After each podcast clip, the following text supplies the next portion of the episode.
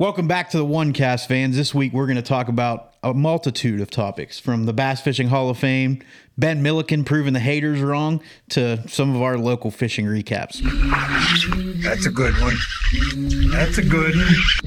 Oh god, it's a toad, son. It's a f- toad, dude. Let's go. I wake up to a little bit of drool on my pillow, feel like it's gonna be a bad day. What is going on, fans of the One Cast? Episode 18. As always, I'm Pete. I got Trey across from me, Ben here to my right. Uh, this week we got a bunch of stuff we want to talk about. Hopefully, you all have been enjoying the content. Uh, you just just listen to Alex with Missile Baits. We had Corey on a couple weeks ago, uh, so we wanted to uh, to talk about some stuff amongst ourselves and not necessarily have a guest this week. Uh, as always, I want to plug One Cast Fishing. Uh, head over to onecastfishing.com. Check out our line of snagless jigs, uh, long neck hooks. We also have the uh, weedless Neds. Uh, get yourself some ordered if you haven't yet. Join the snagless revolution. Use the code the one cast, all one word, at checkout to save ten percent. Ben Trey, what's going on, guys? Not much. Enjoying this nice weather we're finally having here in North Carolina. Get 80 degrees. Hopefully, uh, it seems like the last month during the week warms up.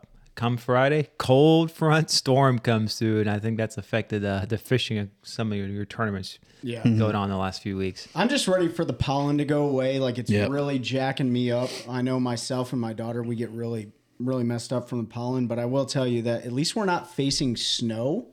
Uh, like some of the states in the north, I talked to my mom and she's like, "Yeah, we're supposed to get dumped with snow over the weekend." yeah. I'm like, "Yeah, I called my dad this morning. He's like, uh, I'm like, what are you doing? He was like, uh, putting f- wood on the fire. I was like, what? I was like, what, you're camping? He was like, no, it was 27 this morning. I was like, oh, it's 80. yeah." It's definitely been nice. Uh, it's definitely helped our fishing out, um, and we're going to talk about some of that too. So But you know the worst thing about pollen and fishing?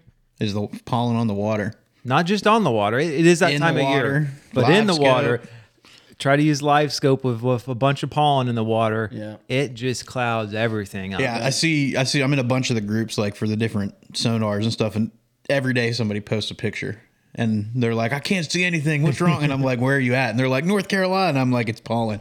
You know, you know what I've never done, uh, and I guess I've seen it happen before, but I've never done it myself. Like taking the what is it, like dish soap out there and like a squirt gun. Oh, just yeah. squirting the pollen off the water. I've never done that before. Yeah, I actually fished with a guy, um, like during bed fishing season. If we had a tournament, it was raining, he would carry a spray bottle of like vegetable oil with him, and he would get into a flat and he would spray it down because it would dissipate the ripples from the water because of the way it happened. The- I Dude tried was it nuts. once. I tried it one time. I some dish soap and all, and sh- I don't know if I did, but like I just had to get way too close Yeah. to, cl- and it was caked with pollen. So maybe that was probably it was in the back of a One of, one of those big pollen mats. Yeah, it's like those- two inches thick. yeah, and it was a big fish under there too. But uh, he, I I remember, couldn't- I remember when Heavy Hitters was there, was here. I think it was Adrian Avina caught one uh, out of one of those pollen mats on Jordan with a frog. He just threw. Oh, yeah, it in yeah, yeah, yeah, fishing yeah. like he was Yeah, fishing yeah. a weed mat and, and ended up catching one. But um, yeah, the pollen I'm over. The cold fronts I'm over. We got another one this weekend. Not quite as bad, but still uh, storm all day Saturday. About a 15 degree temperature swing Sunday. Jordan is high, and I've been having to sit at work, which really stinks because when Jordan gets about that three foot mark, it uh it gets really good. So I'm gonna get out there tomorrow, hopefully after work, and take a friend of ours and uh, do a little bit of fishing. But um, Before we get started talking about, because I know uh, this last weekend, Pete, you had your tournament up at Lake Gaston, which is up by the Virginia border. Um, and then you had yours and Shearon Harris uh, Trey this like before we get into that because we want to talk about kind of what's going on in our neck of the woods and some of the success or lack of success you all had out there. Uh, just depends on who you were. Uh, but we, there's some definitely uh, some bass fishing uh, news going around. And the first is that I don't know if you all saw but the Bass Fishing Hall of Fame uh, announced their inductees for 2023, right? So this year, yeah, 2023. So the big name that we all probably heard about is Mike Iaconelli. That's right. Yeah. Um, he is an absolute stud uh, in the industry. He's he's been a fan favorite. He's had a lot of success. I know Pete. I mean, he's up closer to where you all. I mean, he's from Delaware, right? no, Philly. He was from Pennsylvania. He grew up in Pennsylvania. Philadelphia. Yeah. But Delaware River is his home water. Yeah, yeah, right there. That's why. Yeah. So I, don't- I know you followed him for a, a a long time. So if you want to rattle off some Yeah. success he had, Yeah, big fan of his growing up, being a, a Pennsylvania guy, and you know, when I was young, I liked I liked his running around, yelling, hollering. He was, I mean, you figure 03 when he won that first classic or won his classic, he was uh, I don't know, twenty something years old, and everybody remembers when he caught that winning fish and he was screaming "Never give up" at the last minute, and and a pretty cool story. But yeah, so he's he's one of the few guys that have fished BASS, went to MLF, has come back to BASS, had success on both. Uh, he's won the classic in 2003, like I said, uh, won uh, Angler of the Year in 2006. He also won a Bass Nation Championship in 1999, the only angler to do all three of those, by the way. Uh, he won a bunch of opens. I can't remember exactly how many, but I think three or four opens. He's won on the kayak BASS kayak series in 2021 before he came back to BASS to fish the boat side. Won a tournament fishing out of a kayak. Uh, won the Summit Cup with MLF in 2017. Just uh, just a stud and and probably modern day I would say the definition of self marketing and just sticking with who he was. He was, you know, he got a lot of hate. Know, it's, If you watch, you know, he he got a lot of hate, but he was right. Right, he came to visit the Flambeau booth, which was right next to ours uh, at the Bassmaster Classic, because he was coming over for an hour to do pictures, signings, and they had a line wrapping around to the other side of the building, like an hour or two before he was even supposed to be there. So he, I mean, I think you're right. He had a lot of hate early on. I think there was some backlash of, you know, I mean, let's be real. Sometimes I find his screaming a little annoying. To to me, he's one of those guys that walks the line, right? Like Yeah, there's yeah. a line between professionalism. There's a line where you go a little bit too far. There's a lot of guys that have done that in their career. Ike Anelli, Ish Monroe, a guy that's always kind of walked that Mm-hmm. line uh, between being a little bit too far or, or being, you know, professional. Matt Robertson toes that line all the time. we haven't really gotten into it, but you know, he's he's right there on that line a lot of times. And the hate wasn't really from fans for Iaconelli, but if you go back and watch clips of other guys fishing and Mike's close and he catches a fish and they hear him pooping, a lot of times you'll see him look at the camera and go, if that was my boy, he'd have got a whooping. love, love him or hate him, the guy has made a, a huge impact in the industry. Absolutely. You know, from the professional tournament angling side of the house to marketing and sales for all the, the, the sponsors that he gets support from to now the kayak world and the Ike Foundation. So he has a lot of irons in the fire. oh yeah, yeah, yeah. And, and he and he and he takes a very unique approach to how he he doesn't change himself. I mean, at hmm. least I don't know him personally, but like I said, love him or hate him, he is Ike, and no matter what, everybody knows the phrase "never give up." Yep. Oh, exactly. And, it's, I wanted to, you know, when I said I thought, you know, it was a little annoying. I mean, his, his scream is a little high pitched and over the top for me. We, we can all recognize it. I have no problem with it because he's not doing anything really against the other competitors or, or I think I'm. It's just, you're right. It's exactly who he has, is because he's been the same way. And if you watch him off the water, if you get to watch him off, he's very, I mean, he's high strung. You He's- know, he, he- He doesn't have an off button. exactly. I mean, he's wired that way. like I know John and, and the guys at Missile who he works with, he you know, he's designed some jigs and they'll tell you like they go out to a dinner with everybody or do anything, Ike is 100% on all the time. He Yeah. never shuts that off from the minute he wakes up to the minute he goes to bed. So One of the most entertaining things, and and maybe you guys have seen this, and yes, yes, full disclosure, I have TikTok. Uh, but I'm just an old guy trying to make TikToks. That's what it says on my TikTok. How many times can I say TikTok? But I, I saw a couple videos. One of the ones I, I just saw recently was his interaction with what you would consider a Karen, uh, and and she's Oh, yeah. telling him to get off, you know, not fish around her area, and he was extremely professional, very polite, and then he got to the point where it was like, "All right, call the cops. I'm not leaving." Yeah. right. Like he got he got super just all right. You you've you've crossed the lines. I really like seeing those videos with Ike, and the other one that I saw, and this was years ago, was when he had an interaction. I think it was with KVD. I want to say it was KVD. Oh, yeah. and they had an interaction on the water. And if you know anything about Kevin Van Dam, obviously from Kalamazoo, Michigan, you get two Northerners barking at each other, it can go down. You know what I'm saying? There is no hospitality. I remember that one. That was that was a little heated. He got into there's another one with him and a like a local angler too, where he was idling a grass line and went around the guy, and the guy the guy actually started it with him, and then they kind of went back and forth. So I mean, I, get- I absolutely. I mean, I, I I think his real legacy is because of the personality he brought, allowed Yeah. other people to bring personality to, to make the sport more engaging for the fans, so we can get to to know. I mean, a little more authentic. We just I also think when you see some of those interactions either with other anglers or or things like that, and they go they go a little bit sideways, that because people know who he is and the way that he is, that they might take it that way because they mm-hmm. know they can get a reaction. But it, it's ex- I'm excited that he he made it in. You can't you can't question Oh, he should definitely be. what in. he's done for the industry, what he's done as a fisherman, and uh, what his charity's done for for young folks getting in. There's two other people. Um, I mean, well, lastly, congratulations to Ike. Like he totally deserves it. Uh, there's there's two other individuals that were inducted in the Bass Fishing Hall of Fame, and the other the other two I don't know, but we did do some research on them. And uh, one of the gentlemen's name is Bruce Holt. Uh, Bruce worked with uh, G. Loomis and Shimano. Um, as an executive in the industry for for 45 years and and that's a substantial amount of time and he was really integral in like propelling bass fishing uh specific, specifically rod technology so congratulations to him he was inducted you guys got anything else on on him I mean, you're absolutely right. I, I didn't know who he was until until we you know reread the induction, but you know he's one of those behind the scenes guys that does a lot for the industry, right? And because of his positions at, at G Loomis and Shimano, right? It's just not the lures and the rods that we get, but it's a support for the industry and the tournament, especially back when tournament was. I mean, that was the industry. We didn't have social media and all these other avenues. Like, Yep. I mean, being a part of that and helping promote bass uh, and the tournament, right?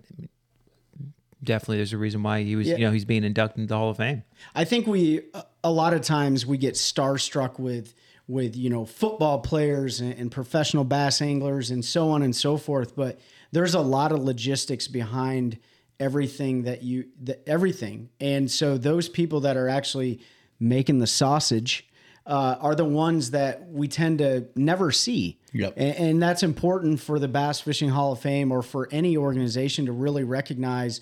I mean, you know, Pete's wife, she she's making some sausage eh, at Cash and Rods, man, like really getting after it. And so it's not only the piece of technology that you you should respect, but the people behind the product. And and he did that. Yeah, and, and what I what I do like about the Bass Fishing Hall of Fame, it's kind of like the NBA, or it's not the NBA Hall of Fame, it's the Basketball Hall of Fame. That's right, yeah. Because you got coaches and I, I don't know if athletic directors and GMs and all right. It's not just necessarily athletes, own you know, maybe an owner or a coach in there, right? There's a lot of folks in the right in this industry in this sport that because because it goes well beyond tournament, right? There's a lot of conservation involved. There's a lot, right? Just you know, most folks go out and just fish for fun.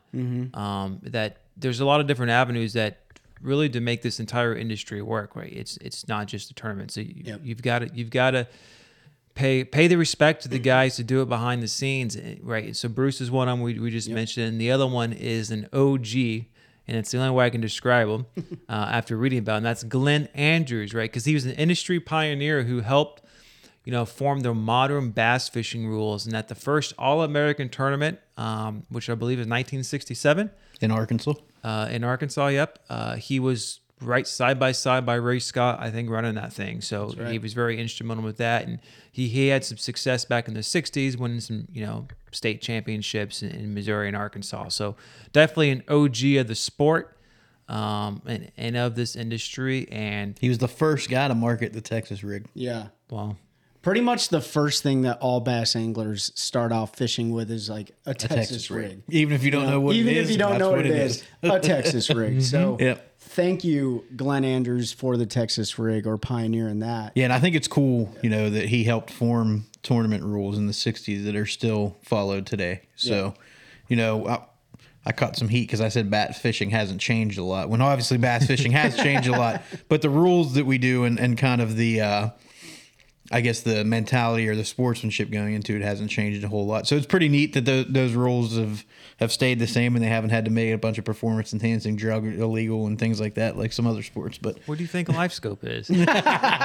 that's a tool. That's a tool, not a drug. So is HGH. Well, yeah. It's a it's a tool. Does, does does bass fishing? Does professional bass fishing have a code of conduct? Yeah, I mean, Well, so each It's tournament has- specific organizations do. Yeah, so like BASS has one. I'm sure MLF has one. Yeah. I mean, even most of your, Your clubs, clubs, have you know a Their a bylaw. bylaw. Yeah, Yeah. which essentially is that. I don't. I don't know. Yeah. Does it brag? I assume. Yeah, yeah, we've, we've all got, you know, because you lay out how the tournaments are going to Yeah. be run, how points are going to be calculated, and what the violations are. Like if someone cuts you off and they're within 50 feet of you, then that's a violation. Yep. Yeah, may talk about that. No, we're not going to talk about that. But anyway, um, yeah. So those three folks getting into the the the Bass Fishing Hall of Fame. So again, congratulations to Bruce Holt, uh, who I believe is still living. Uh, no, Bruce was the one that had passed away. So Bruce Holt, And Glenn, I believe, is 89. Glenn Andrews, 89 years old, and obviously Iaconelli, I believe, is 50 this year. Uh, congrats. He doesn't look a congrats day over 25. Uh, no, he really does. If you look, No, man. I mean, other than when he won that first classic and he was a real skinny inner city kid with his spiked hair and looked like he weighed about nine pounds, he he he hasn't he hasn't changed a whole lot in all those years. But congrats to those folks, and uh, super excited to uh, to have some new members in there. And oh, One more thing I want to mention here before we wrap up this Bass Fishing Hall of Fame discussion, um, because it sounded like you were about to transition there. I was. But the uh, the Bass forgot. Fishing Hall of Fame, right, offers a scholarship uh, to folks going to college. So, a couple couple episodes ago, ago, we had Corey Oakley on, who is one of the well, actually his official title is the assistant chief for um, sport fish for inland fisheries for North Carolina uh, Wildlife Resource Commission. So he, he's he's got a master's degree in, in biology of some sort, fish biology. So I'm really proud of you for not butchering that. I well, would have, I would have butchered it. But So- anyway, well, I know that because I, I spent like an entire two days chopping up those clips. oh, Right? true. but I, so I, I watched a lot of the episode. Uh, but uh, and I had to type it out a bunch because people want to debated scientists. I'm like, okay, well, Here's one. what, what do you do for a living? Um, but so, but but if you do want to do that for a living, right? Yep, fisheries talk, management. talk about a good transition there. Um, they offer uh, scholarship to fifteen thousand dollars for students seeking um, a degree in natural resources and fishery management. So the deadline's May thirty first, twenty twenty three. You can probably just Google uh, the Bass Fishing Hall of Fame scholarship. But we wanted to bring that out. Um, because one, I think we, we think it's a very interesting topic. We love the discussion we had with Corey. We I think we all need to have more discussions with our wildlife management as, as anglers, and we need good folks, right, to go in there and try to manage these populations so that they're here for the generation. So Yep. if you're interested, make sure you go check that if out. If you want to become a better bass angler, then there's no better way to learn about a bass and its resources, its habitat, everything like that, than going to school for it and Yep. getting the science behind it. And that's for Corey, and, and I'll stay on this just for a second. Like I learned so much, and there's so much more to learn.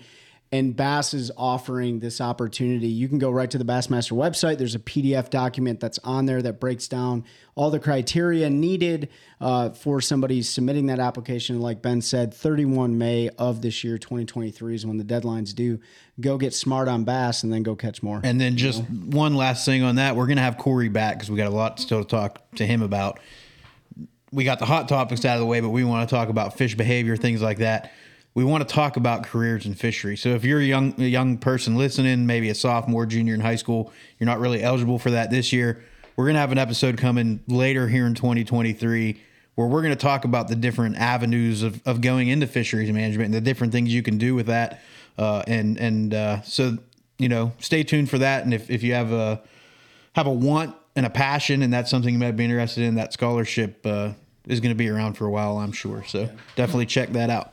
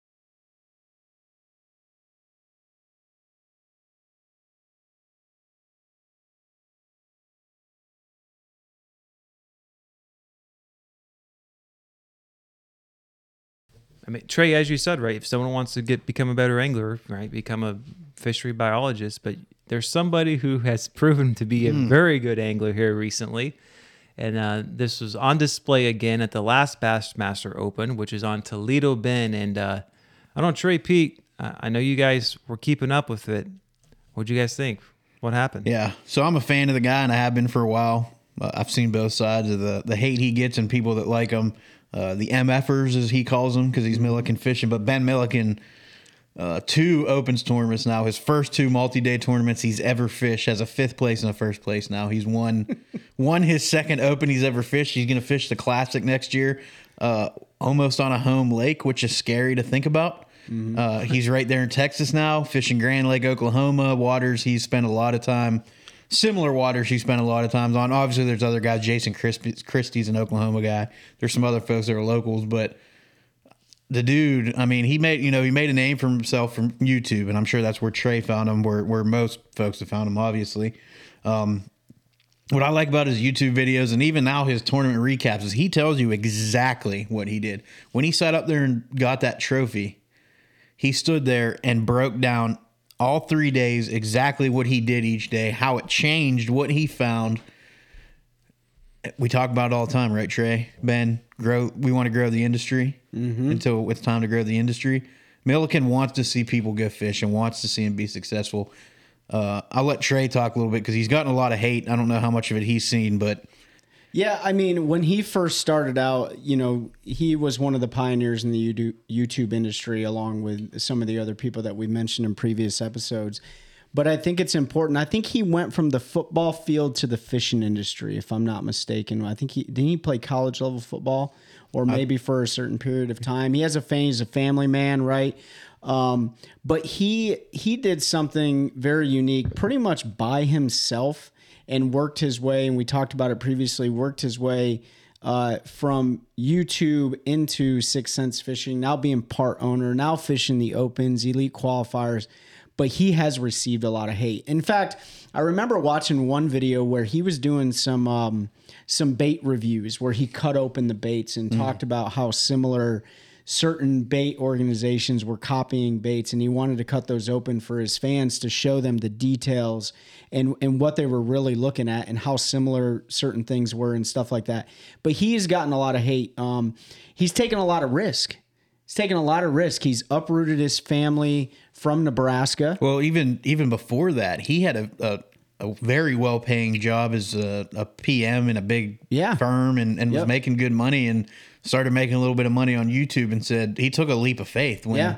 I mean, pre Googan, and uh, it was kind of when everybody was coming up. Sure. you know, Yeah, John yeah, being all those, but he was one of those, like you said, pioneers that bef- even before this one that you're about to talk about, quit a job, I'm sure six figure job with a wife and a child yeah to to chase YouTube content and and the, his passion to fish. And So- he's not the only one. Like there, so many of those anglers out there are risking a lot by fish, trying to fish professionally. You know, from Mark Daniels Jr., who had a really good, um, I think he had a state government or maybe a private job working in, as a, as a biologist, and then you got Brian Latimer, who was working got fired by his own dad. yeah, you know, but you know he he's somebody that's really created a niche in the industry. He's got a lot of hate for it.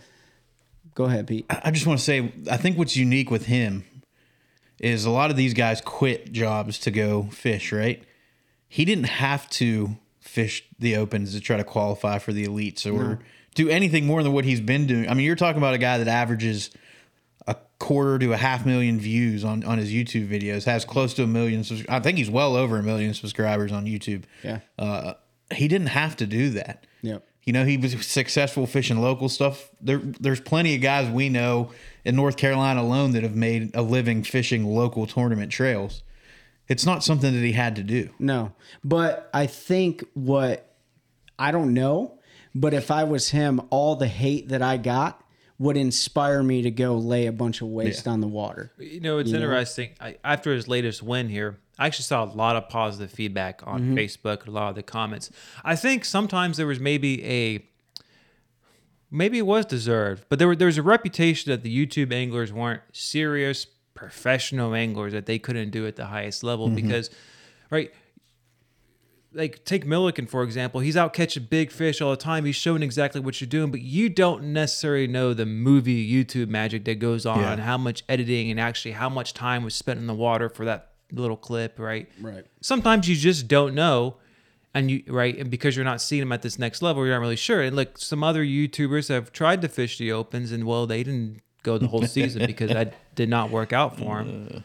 Um, yeah, But I it- want to, but I'm not going to. No, I mean anyway. like he he's made a name for himself, and and I think more than anything, he's proven to the industry not only is he good at marketing uh, a product, not only is he good at being a content creator, but now he's good at fishing a multi-day tournament. he at- marketed himself. he's too. not good. He's, Like he's, freaking he's phenomenal really good. right now. I, I don't think people realize his second open ever. He he, won, won. the open. Yeah. not by close. It was by a Over It's not, 10 it's not even so much. landslide. But and the first one he was in, he finished fifth. Had they not canceled to get he They canceled a day, and those fish were coming to him. yeah. he had a shot, Like he, eh, because a legitimate shot. I think he, the weights were a lot closer down at Eufaula, yeah, right? they were they were mm-hmm. closer. I think he was maybe five or six pounds. But I don't even know if he was that. Yeah, But- but he had he had a shot if they don't cancel that day to to potentially win the first two, and I think also impressive. It's his really the first two multi-day tournaments he's ever won. And if anybody out there fishes tournaments, if you've never fished a multi-day tournament, it's a whole different thing. And You can go out and be a hammer, right, and win your little your one day. I say your little club one days, blah blah blah, because that's all I fish now anyway. But and that's a lot of the hate he got. Oh yeah, you can go out and beat up your local guys on a Tuesday nighter, but you couldn't hang with the big dogs. And you would see it all the time when he would do his his local tournament recap videos. Well, I think he's shut them up pretty effectively at this point. A first and a fifth in his first two tournaments. he's fishing the Bassmaster Classic next year. Eufaula was a lake he had never fished prior to pre-fishing for this event. He had never been on it and came in fifth. Obviously, he had some experience on Toledo Bend being from Texas.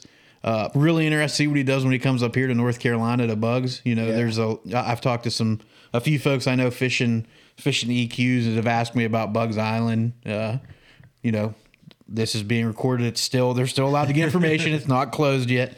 Uh, but those you know those folks reached out and uh, North Carolina. If you don't have a lot of experience here, Trey said it on several podcasts. I'll say it. If you can catch a bass here, you can catch a bass anywhere because this is this is a tough state to fish. Other in. than a private stocked pond, you if you can catch a fish in North Carolina, you can catch one anywhere. It is. It's tough because we don't have the grass like you do in, in northern fisheries on most bodies of water.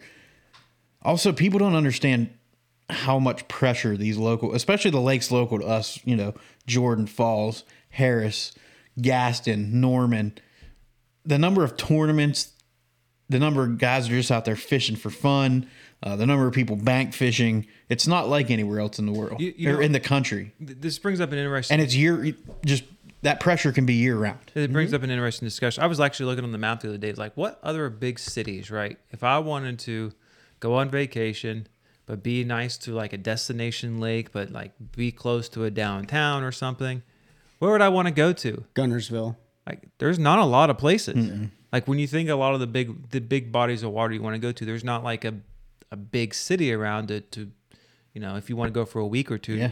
Raleigh, I mean, most Raleigh's just so big, right? And, and their lakes here are relatively small 14,000 acres, Yeah. 15,000 acres, 5,000 acres. I mean, Norman's huge, but we know it's not very productive. Um, and then it's huge, right? Charlotte's right there. And, Yep. and so there's definitely a lot of pressure. And that's part, maybe some of the reason with North Carolina. Yeah. I think pressure plays a big role. Yeah. There's not as much structure where you don't have you don't have hydrilla, you don't have other grasses. And we talk about with Corey, right? It was like shooting fish in a barrel on Harris back when we had hydrilla because you just fish the hydrilla, those fish could get spread out. They're more concentrated now on a lake like that because there's only so much structure for those fish to, to be on. Mm-hmm. You see it at Jordan when you find those community holes at Jordan.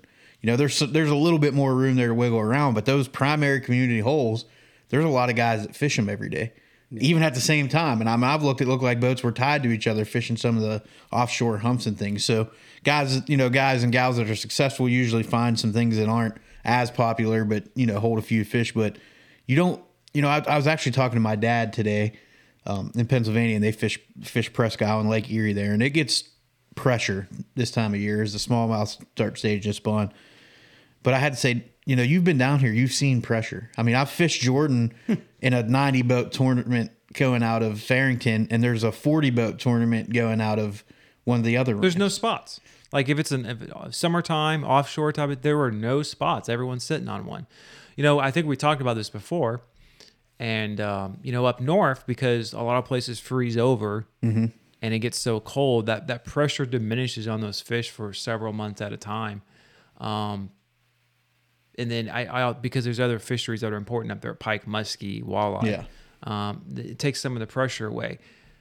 When you move south, you North Carolina's in that weird transition. Like you start going down to South Carolina and Florida, Georgia, Florida, you start seeing more grass in our lakes. Yep. Eelgrass, hydrilla, more milfoil, coontail, even like Kissimmee type of you know uh, grass. Like just kind of weird transition here. And when I think going out west, right, you've you Tennessee River Lakes, and out towards like uh, Missouri and Bull Shoals, those lakes one are a whole lot bigger. They also pull a lot more current, Current, you have a lot more rock. which they don't hardly pull any here unless it's a flood. yep. Yeah. You know, and, and then you have other conditions that are messing up the fish because the water's raising, it's Yeah. muddy, etc. You know, type like we're dealing with now. But so back back to Milliken Well, before we get gonna- too too off because we're going to talk about our fishing and we'll talk more about all this. But I'm really I know we talked about it. I'm I'm interested to see how he does here because it's a different style of fishery. Well, to circle it back around to pressure, I think he is doing something that works well under high pressured fisheries. Agreed. You know, Yeah. he's not necessarily going after the same fish that a lot of anglers are going after. He's not necessarily just running the banks because most of these southern lakes, like it, the right time of the year, you can catch five off the bank, but are you going to catch the right five? And I think that's if he was doing anything right, like he knows how to use his electronics, he knows how to trigger big bass to bite big baits. He also knows when not to use those big baits, right? So when you look at his first tournament, he started deep cranking and he limited out within the first five casts. Yeah. But he knew how to manage those holes that he was fishing. And then when you fast forward to Toledo Bend, he's fishing a shad spawn. And then he, or he's fishing. What was he fishing the first day? He was started fishing well. First day he was fishing, I believe, offshore. offshore, and that's where he'd found in practice, and it kind of dwindled on him. And then, yeah, he so just to to cut, recap a little bit, he found clay banks, main lake points, and things. He found a shad spawn early. Early, it was actually going a little longer than normal, but I don't know if that's normal in Texas, whatever.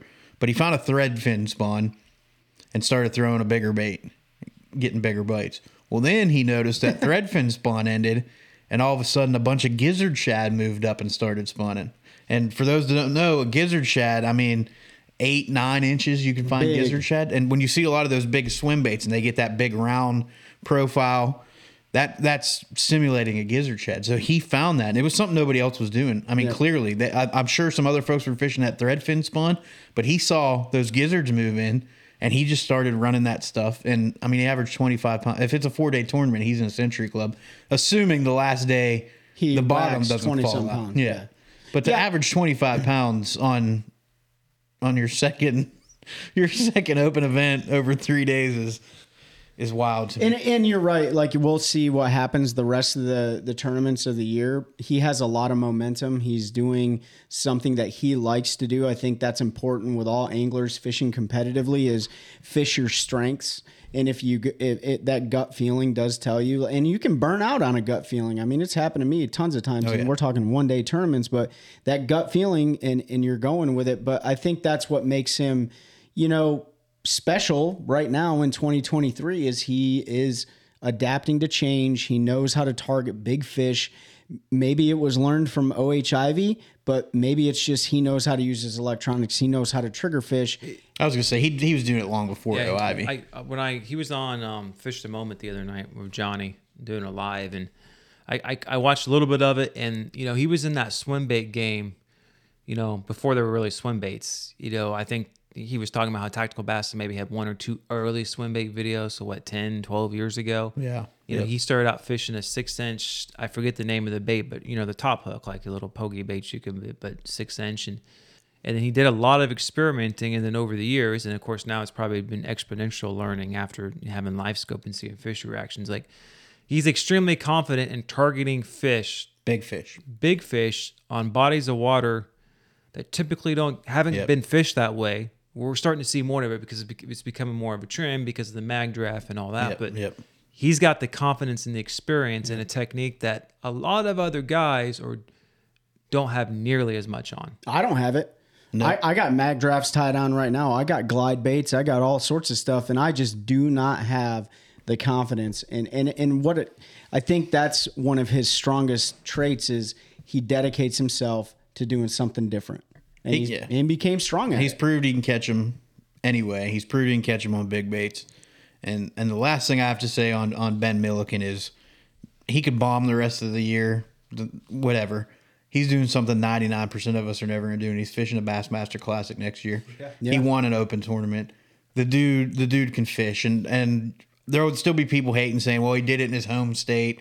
Blah blah blah. He's only lived in Texas for two years, by the way. Yeah. But it's just it's it's really cool to see somebody hone their craft. And he and when people ask why now, he said because I finally feel that I'm in, it's something I've wanted to do for a long time. I finally feel like my skill set is well rounded and good enough that I can go out and compete with these folks. Yeah. And he's doing it and and to the to the point today he's he's competed and and he's at the top of the leaderboard for points for the year and and uh yeah. For all So- you, for all the guys jumping in that aren't fishing all the EQs and they're just fishing locally here at Buggs Island in the opens, go go get after it. You know what I mean? Go go fish against them and and, and see how. I mean, Bugs is it can be an easy place to fish, but it, it can be extremely challenging because it's in North Carolina. Everything's challenging in North Carolina. So, I last thing I'll say on him is I like how he's repping his area code uh, on stage. He's keeping it simple. He's standing proud uh, for his homeboys. I know I got a couple buddies that um, are stationed here at Fort Bragg that that know him, and uh, they're they're super proud of that. And you know, circling back around to pressure real quick, and I don't know if you guys have noticed this, and maybe it's maybe it's not like this at other military installations, but when you talk about pressure on a body of water against a lake that's 4,000 acres or 13,000 acres, we're not talking 100 boats being a significant amount of pressure. We're talking 10 to 15 boats that know where the community holds are at. Mm-hmm. That puts a lot of pressure on these lakes. And a lot of the people around this military installation are retired, fish Sunday through Sunday.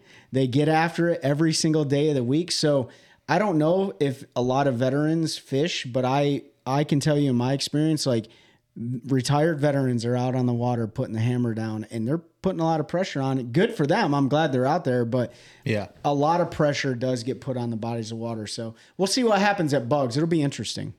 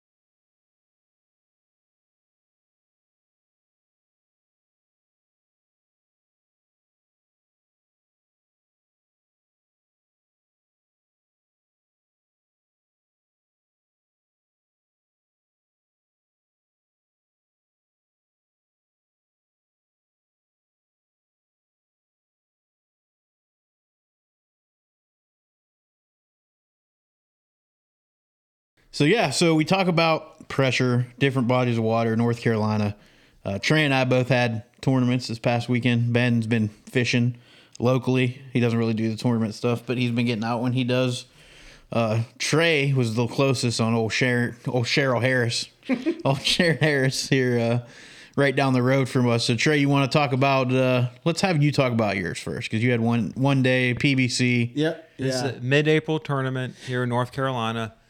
So if you live further north, maybe about a month this is coming to you. If you live further south, maybe wait next year. It might apply. Who knows? Yeah, so mid-April, Shearon Harris. Uh, really nice to fish Harris, just due to the fact that it's like five minutes down the road uh, from the house. But I was looking forward to that tournament just because I spend so much time um, on that body of water. And you know, for those of you don't know, it's a, it's a relatively small reservoir.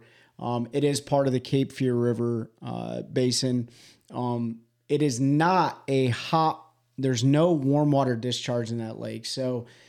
I've seen it on some threads before where people are like, "Oh, that's a hot hole lake." Like, no, it's not. Like the the warm water discharge is in a lake that's up above um, the lake. So, yeah, we fished the uh, the Piedmont Bass Classics Trail. Uh, we had 54 boats mid-April. I've been fishing it a lot, and you know, there's there's certain techniques that everybody knows pretty much work um, on most of these bodies of water uh, in North Carolina during that time, depending on where you're at. Uh, I can tell you what does did not work was the uh, the lizard bite, um, and this this it was We're funny. the like- daggone lizards. yeah, so you know the lizards. Uh, if, if you don't know, like the lizards get out during the spring uh, when the when the bass start moving up, or when fish start moving up in general. A lot of the lizards will get down into the the water and they'll start eating the eggs after the fish spawn. A lot of the the eagles and ospreys and different uh, birds will, will grab those lizards. They'll drop in the water. So. I know Ben, you caught your PB, did you not, or one Yeah. of your big fish on a lizard It on was Harris? yeah, it was my previous PB, but it was during the spawn at Harris. I was you know throwing a lizard in, in the little reeds they have around there, and uh, I was catching a lot that day. And then I just happened to look over and see a dark spot and flipped over to it. And whatever I was throwing to was not the big fish because she darted out from nowhere and came and grabbed it. I think she was seven and a half pounds at the time. Yeah. That was probably like seven or eight years, uh, six, seven years ago. Yeah.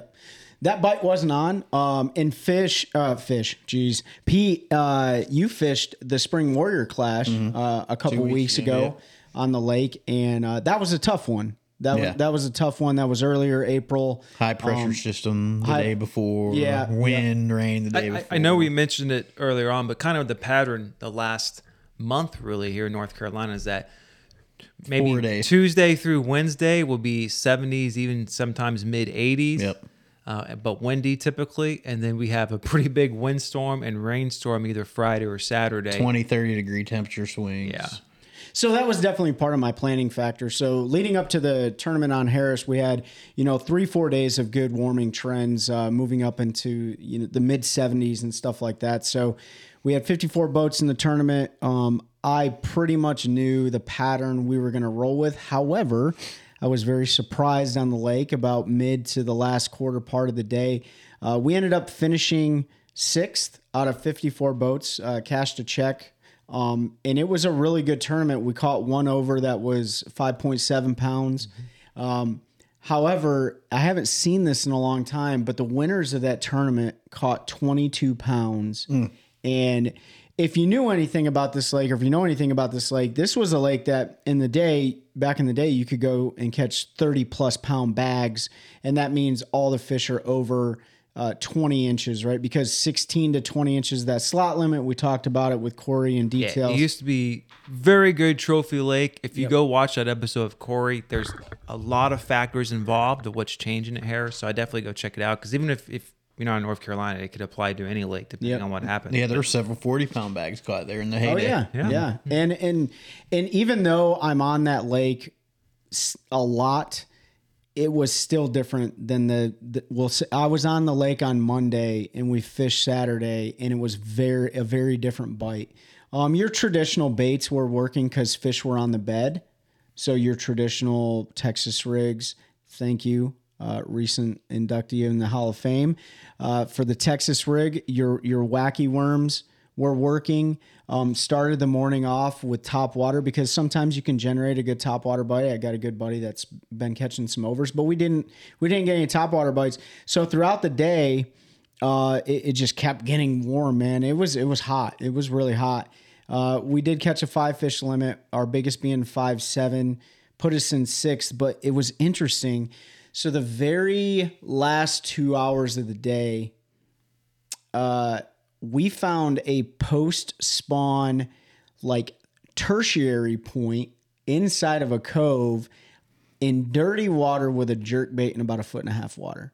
And my my fishing partner, if you don't know anything about the Piedmont Bass Classics Trail, it's a team trail, and he picked up a jerk bait. And I was like, "What? There's no wind.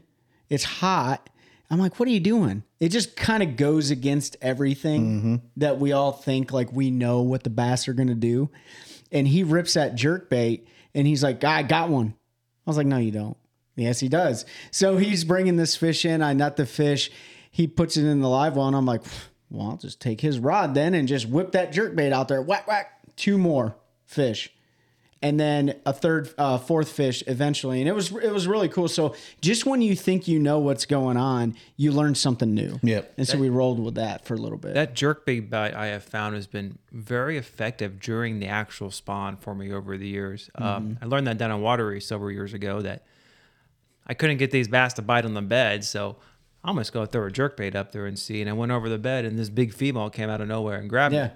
And this year on, on my little lake, I was just I know they're up there, and so I'm just working it, you know, kind of because they bed and then it drops off and all. And like it's it's been very effective that it's just that it's ripping through and it's maybe it's it's like a bait fish chasing it and just swim baits do really well too. yep. They'll mm-hmm. just come attack a swim bait. I know, will- coming across like a big swim bait coming across the bed. Yeah, and I and I did throw a mag draft in the morning. I tried to generate a big bite on mag draft, a big bite on a buzz bait. I didn't have any luck, but what I did see is I 100% saw a shad spawn. And my fishing partner didn't believe me, and I'm like, "How do you not believe me? There's a mile stretch of shad flickering on the bait on the bank line." Uh, but there was definitely a shad spawn. It caught probably the biggest crappie I've ever seen caught on a Texas rig. It was crazy. The crappie was like I don't know. He's probably a pound. Um, but it, it it wasn't without a challenge, and I say that because we talked about that pressure a little bit ago. We also had another tournament series at the same ramp, uh, and mind you, a four thousand acre lake, give or take, a little bit over that. Over that, Yeah, but how many? At least twelve hundred of that's not fishable, right? Right, that's right. There's a lot of buoyed off areas 1500, that you like can't that. fish close to the close to the plant.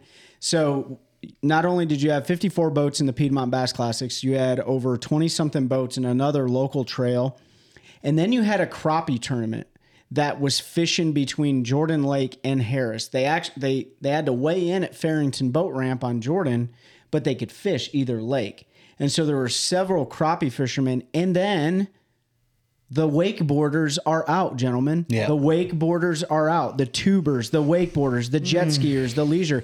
So That's actually why I didn't really get out this weekend on my lakes. I'm I can't. They're they're already out. yeah, they're out. And and it, granted, everybody needs to be able to share the water, but every single spot you went on the lake, there was at least two to four, if not five boats in a cove. And so it was really funny. My fishing partner said, "I know you're a nice guy, but I want you to get a little aggressive and fish close to people." I was like, "Well, I can get aggressive. How close I'm going to get will depend on the other person." And so we fished behind people the entire day. So I think it really just a lot of luck played into it. Um, but there's also a certain way that I fish that lake that it, just tends to work for me. So all in all, great tournament. I was really looking forward to that one because I didn't have to get up at three o'clock in the morning, even though I did. And I started dumping ice in my live well because I don't have a lot of money, so I can't afford an icon boat.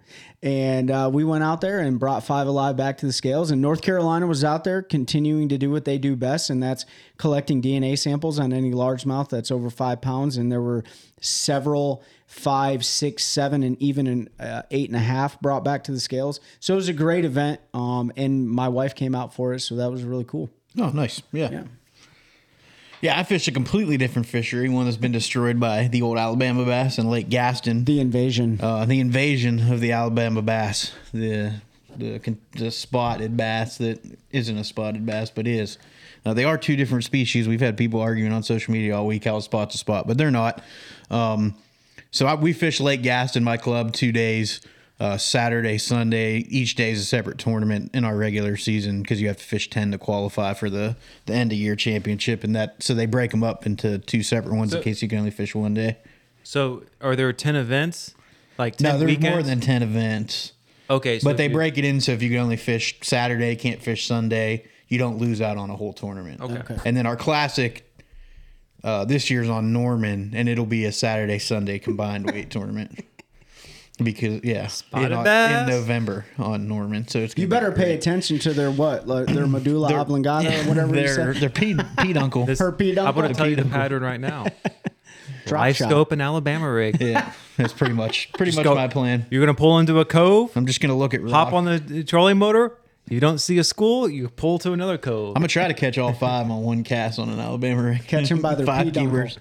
But so uh yeah, so I got up there Friday evening, didn't get to pre-fish at all. Pretty much everybody we fish against had been there since uh, Wednesday or Thursday.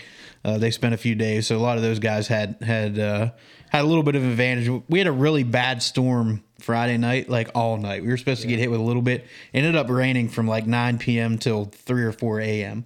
Uh, and it, so it was a little bit different than what they had experienced in practice because I got got a little bit of info for some guys that I'm close with in the club, uh, and that bite that they had talked about was not there. So kind of j- trash fished entirely on on Saturday. I only ended up with four four keepers for no weight. Their spots so it was like seven pounds or something. I had six pounds for four fish.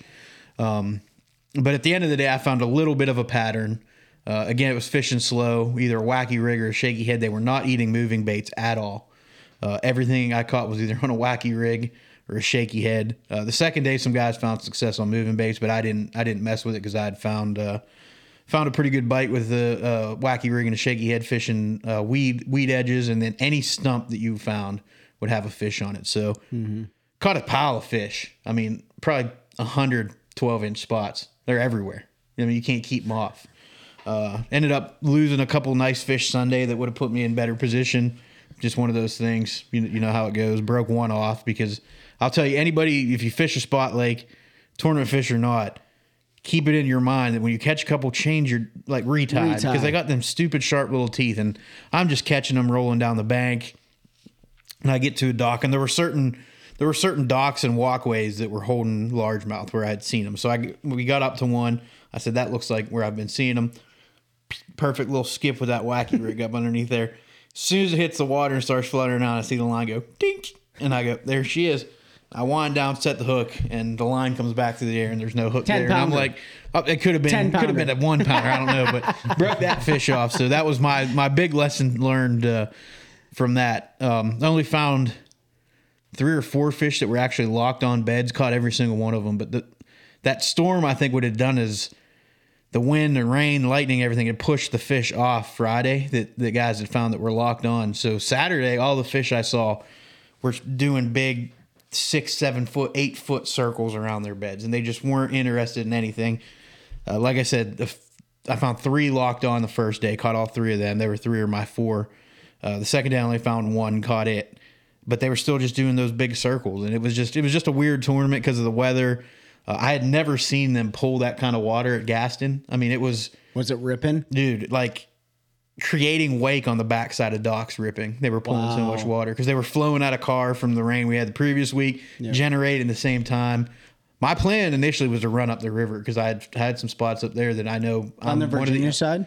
yeah, I know I'm the like one of the only people that can get into a couple of these spots because I run an aluminum rig and I can I can get into them. Uh, and probably had a really good shot if I could have got up there, but it was so dirty. I had a buddy that drove 85 and crossed over some of those areas, and he was like, "If you want to fish chocolate milk, make the run." But it's like a 20 some mile run, and I just wasn't gonna have it. But um, yeah, so I learned a lot. You know, it's tough. It my biggest thing is learning these bodies of water. The guy, I mean, the guys that I'm fishing against, some of them have been fishing Gaston since '72. Yeah, you know, yeah. the '80s, '90s. Same we talk about Jordan. A lot of retired guys fish it Sunday to Sunday. Uh, so for me, it's just learning, learning as I go. The club's great. Uh, if you're if you're new to an area or new to bass fishing, join a club. Uh, they're not all created equal. I will say that, but find a club that's good about sharing information. I mean, guys told me baits they were throwing, stuff they were looking for. Uh, you know, and I share the same when I come across something. So you, you kind of get what you get out of it. But it was a beautiful weekend. We had nice sun, uh, 75, 80 degrees both days. But what did you do on Sunday differently that you did on Saturday? I so Saturday I spent way more time closer to the bank looking for beds because that had been the pattern that a lot of the guys had found, and it was pretty late in the day because Saturday before about eleven thirty it was cloudy. It was overcast. We didn't have any sun to look Yeah. for beds, so I just kind of trash fished around docks and stuff. And then the sun got up, and that's when I started looking for beds. So that didn't work as well as I was hoping it would. I noticed the fish were doing circles, so that was when I said during the later in the day I had found a pretty good bite on the ed- edge of weed lines because they have a lot of bank grass on Gaston. Yeah. Some pads that I found uh, on the edge of those, and I ended up catching catching some fish off those the the second day. So that was what I decided, or the first day. So that's what I decided to do the second day. Just stayed back more, worked dock edges under docks with a shaky head and a and a wacky. Um, fished a, a couple rocky main lake. I got my first fish of the day on a main main lake point. Rocky, just a staging area. We're not. I, I guess it'd be a secondary point, but just a staging area, Yeah. and uh, fished that. And there were a ton of fish around.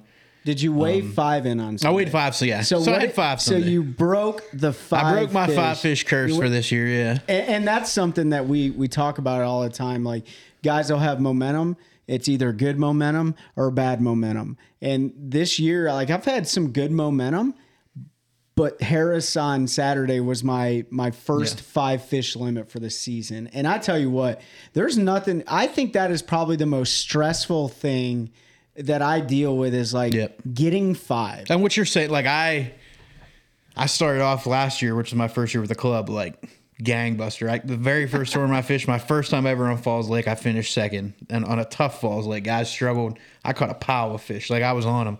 Came in the next week, finished in the check line. Uh, the next tournament in the check line. Uh, we went to the river two day, cashed a check the first day, in the second day. But then I started only four keepers, and then three, and then only one on one tournament, and then you know two, and so I carried that into this year.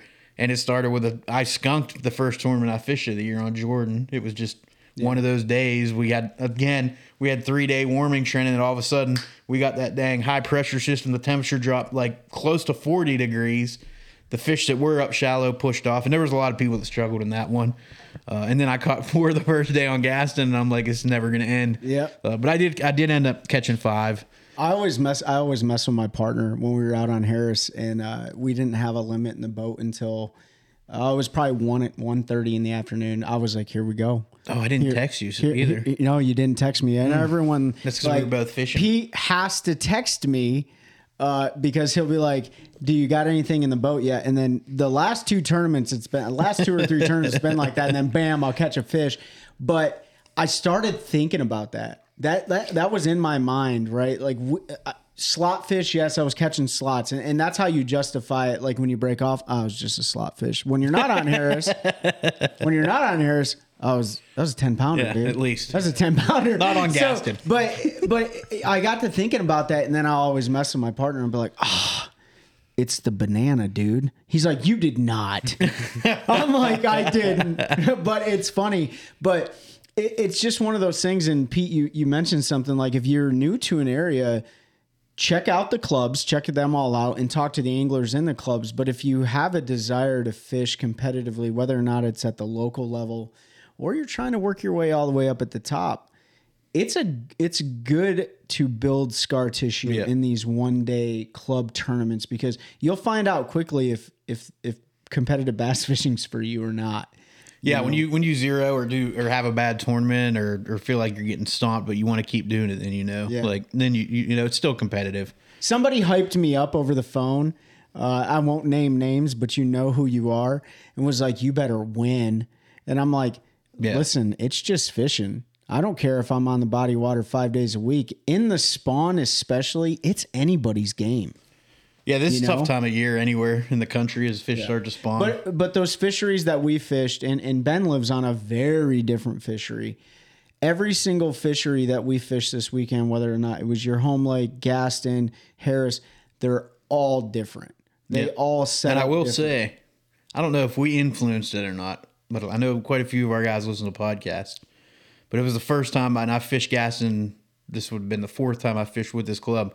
We had a big cooler full of spots on the second day. Oh, guys yeah. were throwing them in. Yeah. So I don't know if we had a play to roll in that, or guys were just getting fed up. But um, man, I n- having the knowledge that I have, getting to talk to Corey, and knowing what those fish do, it is absolutely ruined that fish. I don't care what anybody says. Yeah. You can say that you think the spots are making it better.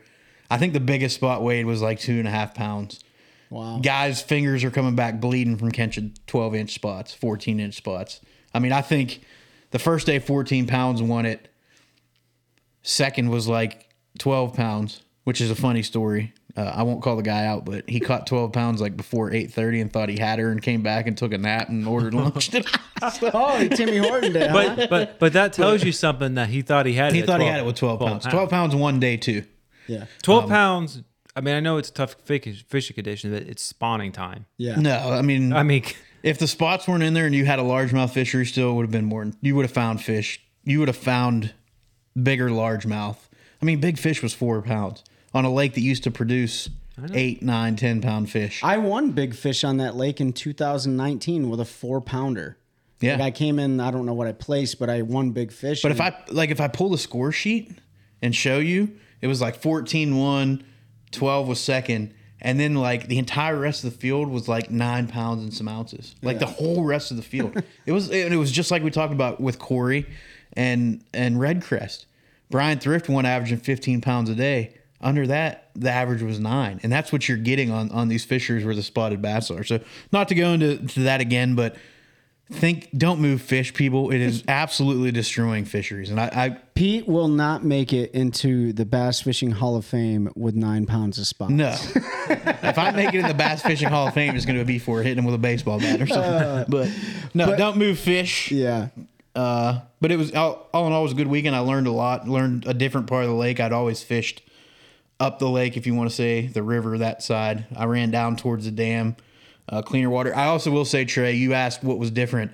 Uh, I noticed I ha- I couldn't catch fish in dirty water. Yeah, So from the same. rain, the backs of the creeks and stuff were muddied up. Could not get bitten there. So I had to I had to find those areas in clean water. Yeah. For me to get bitten. Now other guys did really well in dirty water. the, the only the only time I am successful in, in dirty water seems to be like late February, early March. Yeah. Red crankbait. Well, after a warm dirty rain. But- well, no, no, like I, I would. I, Yeah. That's when I would go search it out after a warm rain.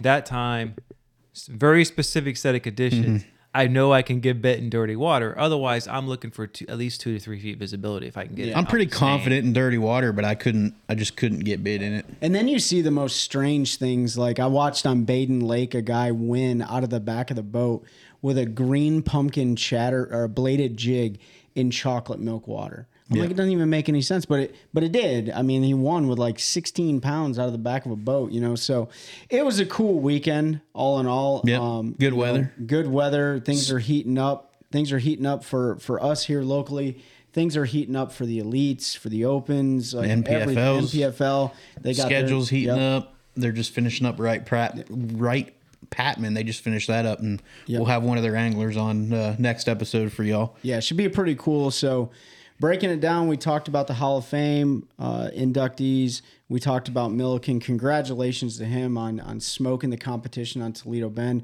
We talked about our local derbies and stuff like that. Um, Man, hopefully, we have a better season. you got anything else? No, I think that's about it. Yeah. I was gonna make a joke, but I'm not allowed. No, come on. Let's hear it. It's gonna be about me, so let's just just get it out there. I'm not allowed to fish tournaments because I smoke everybody else.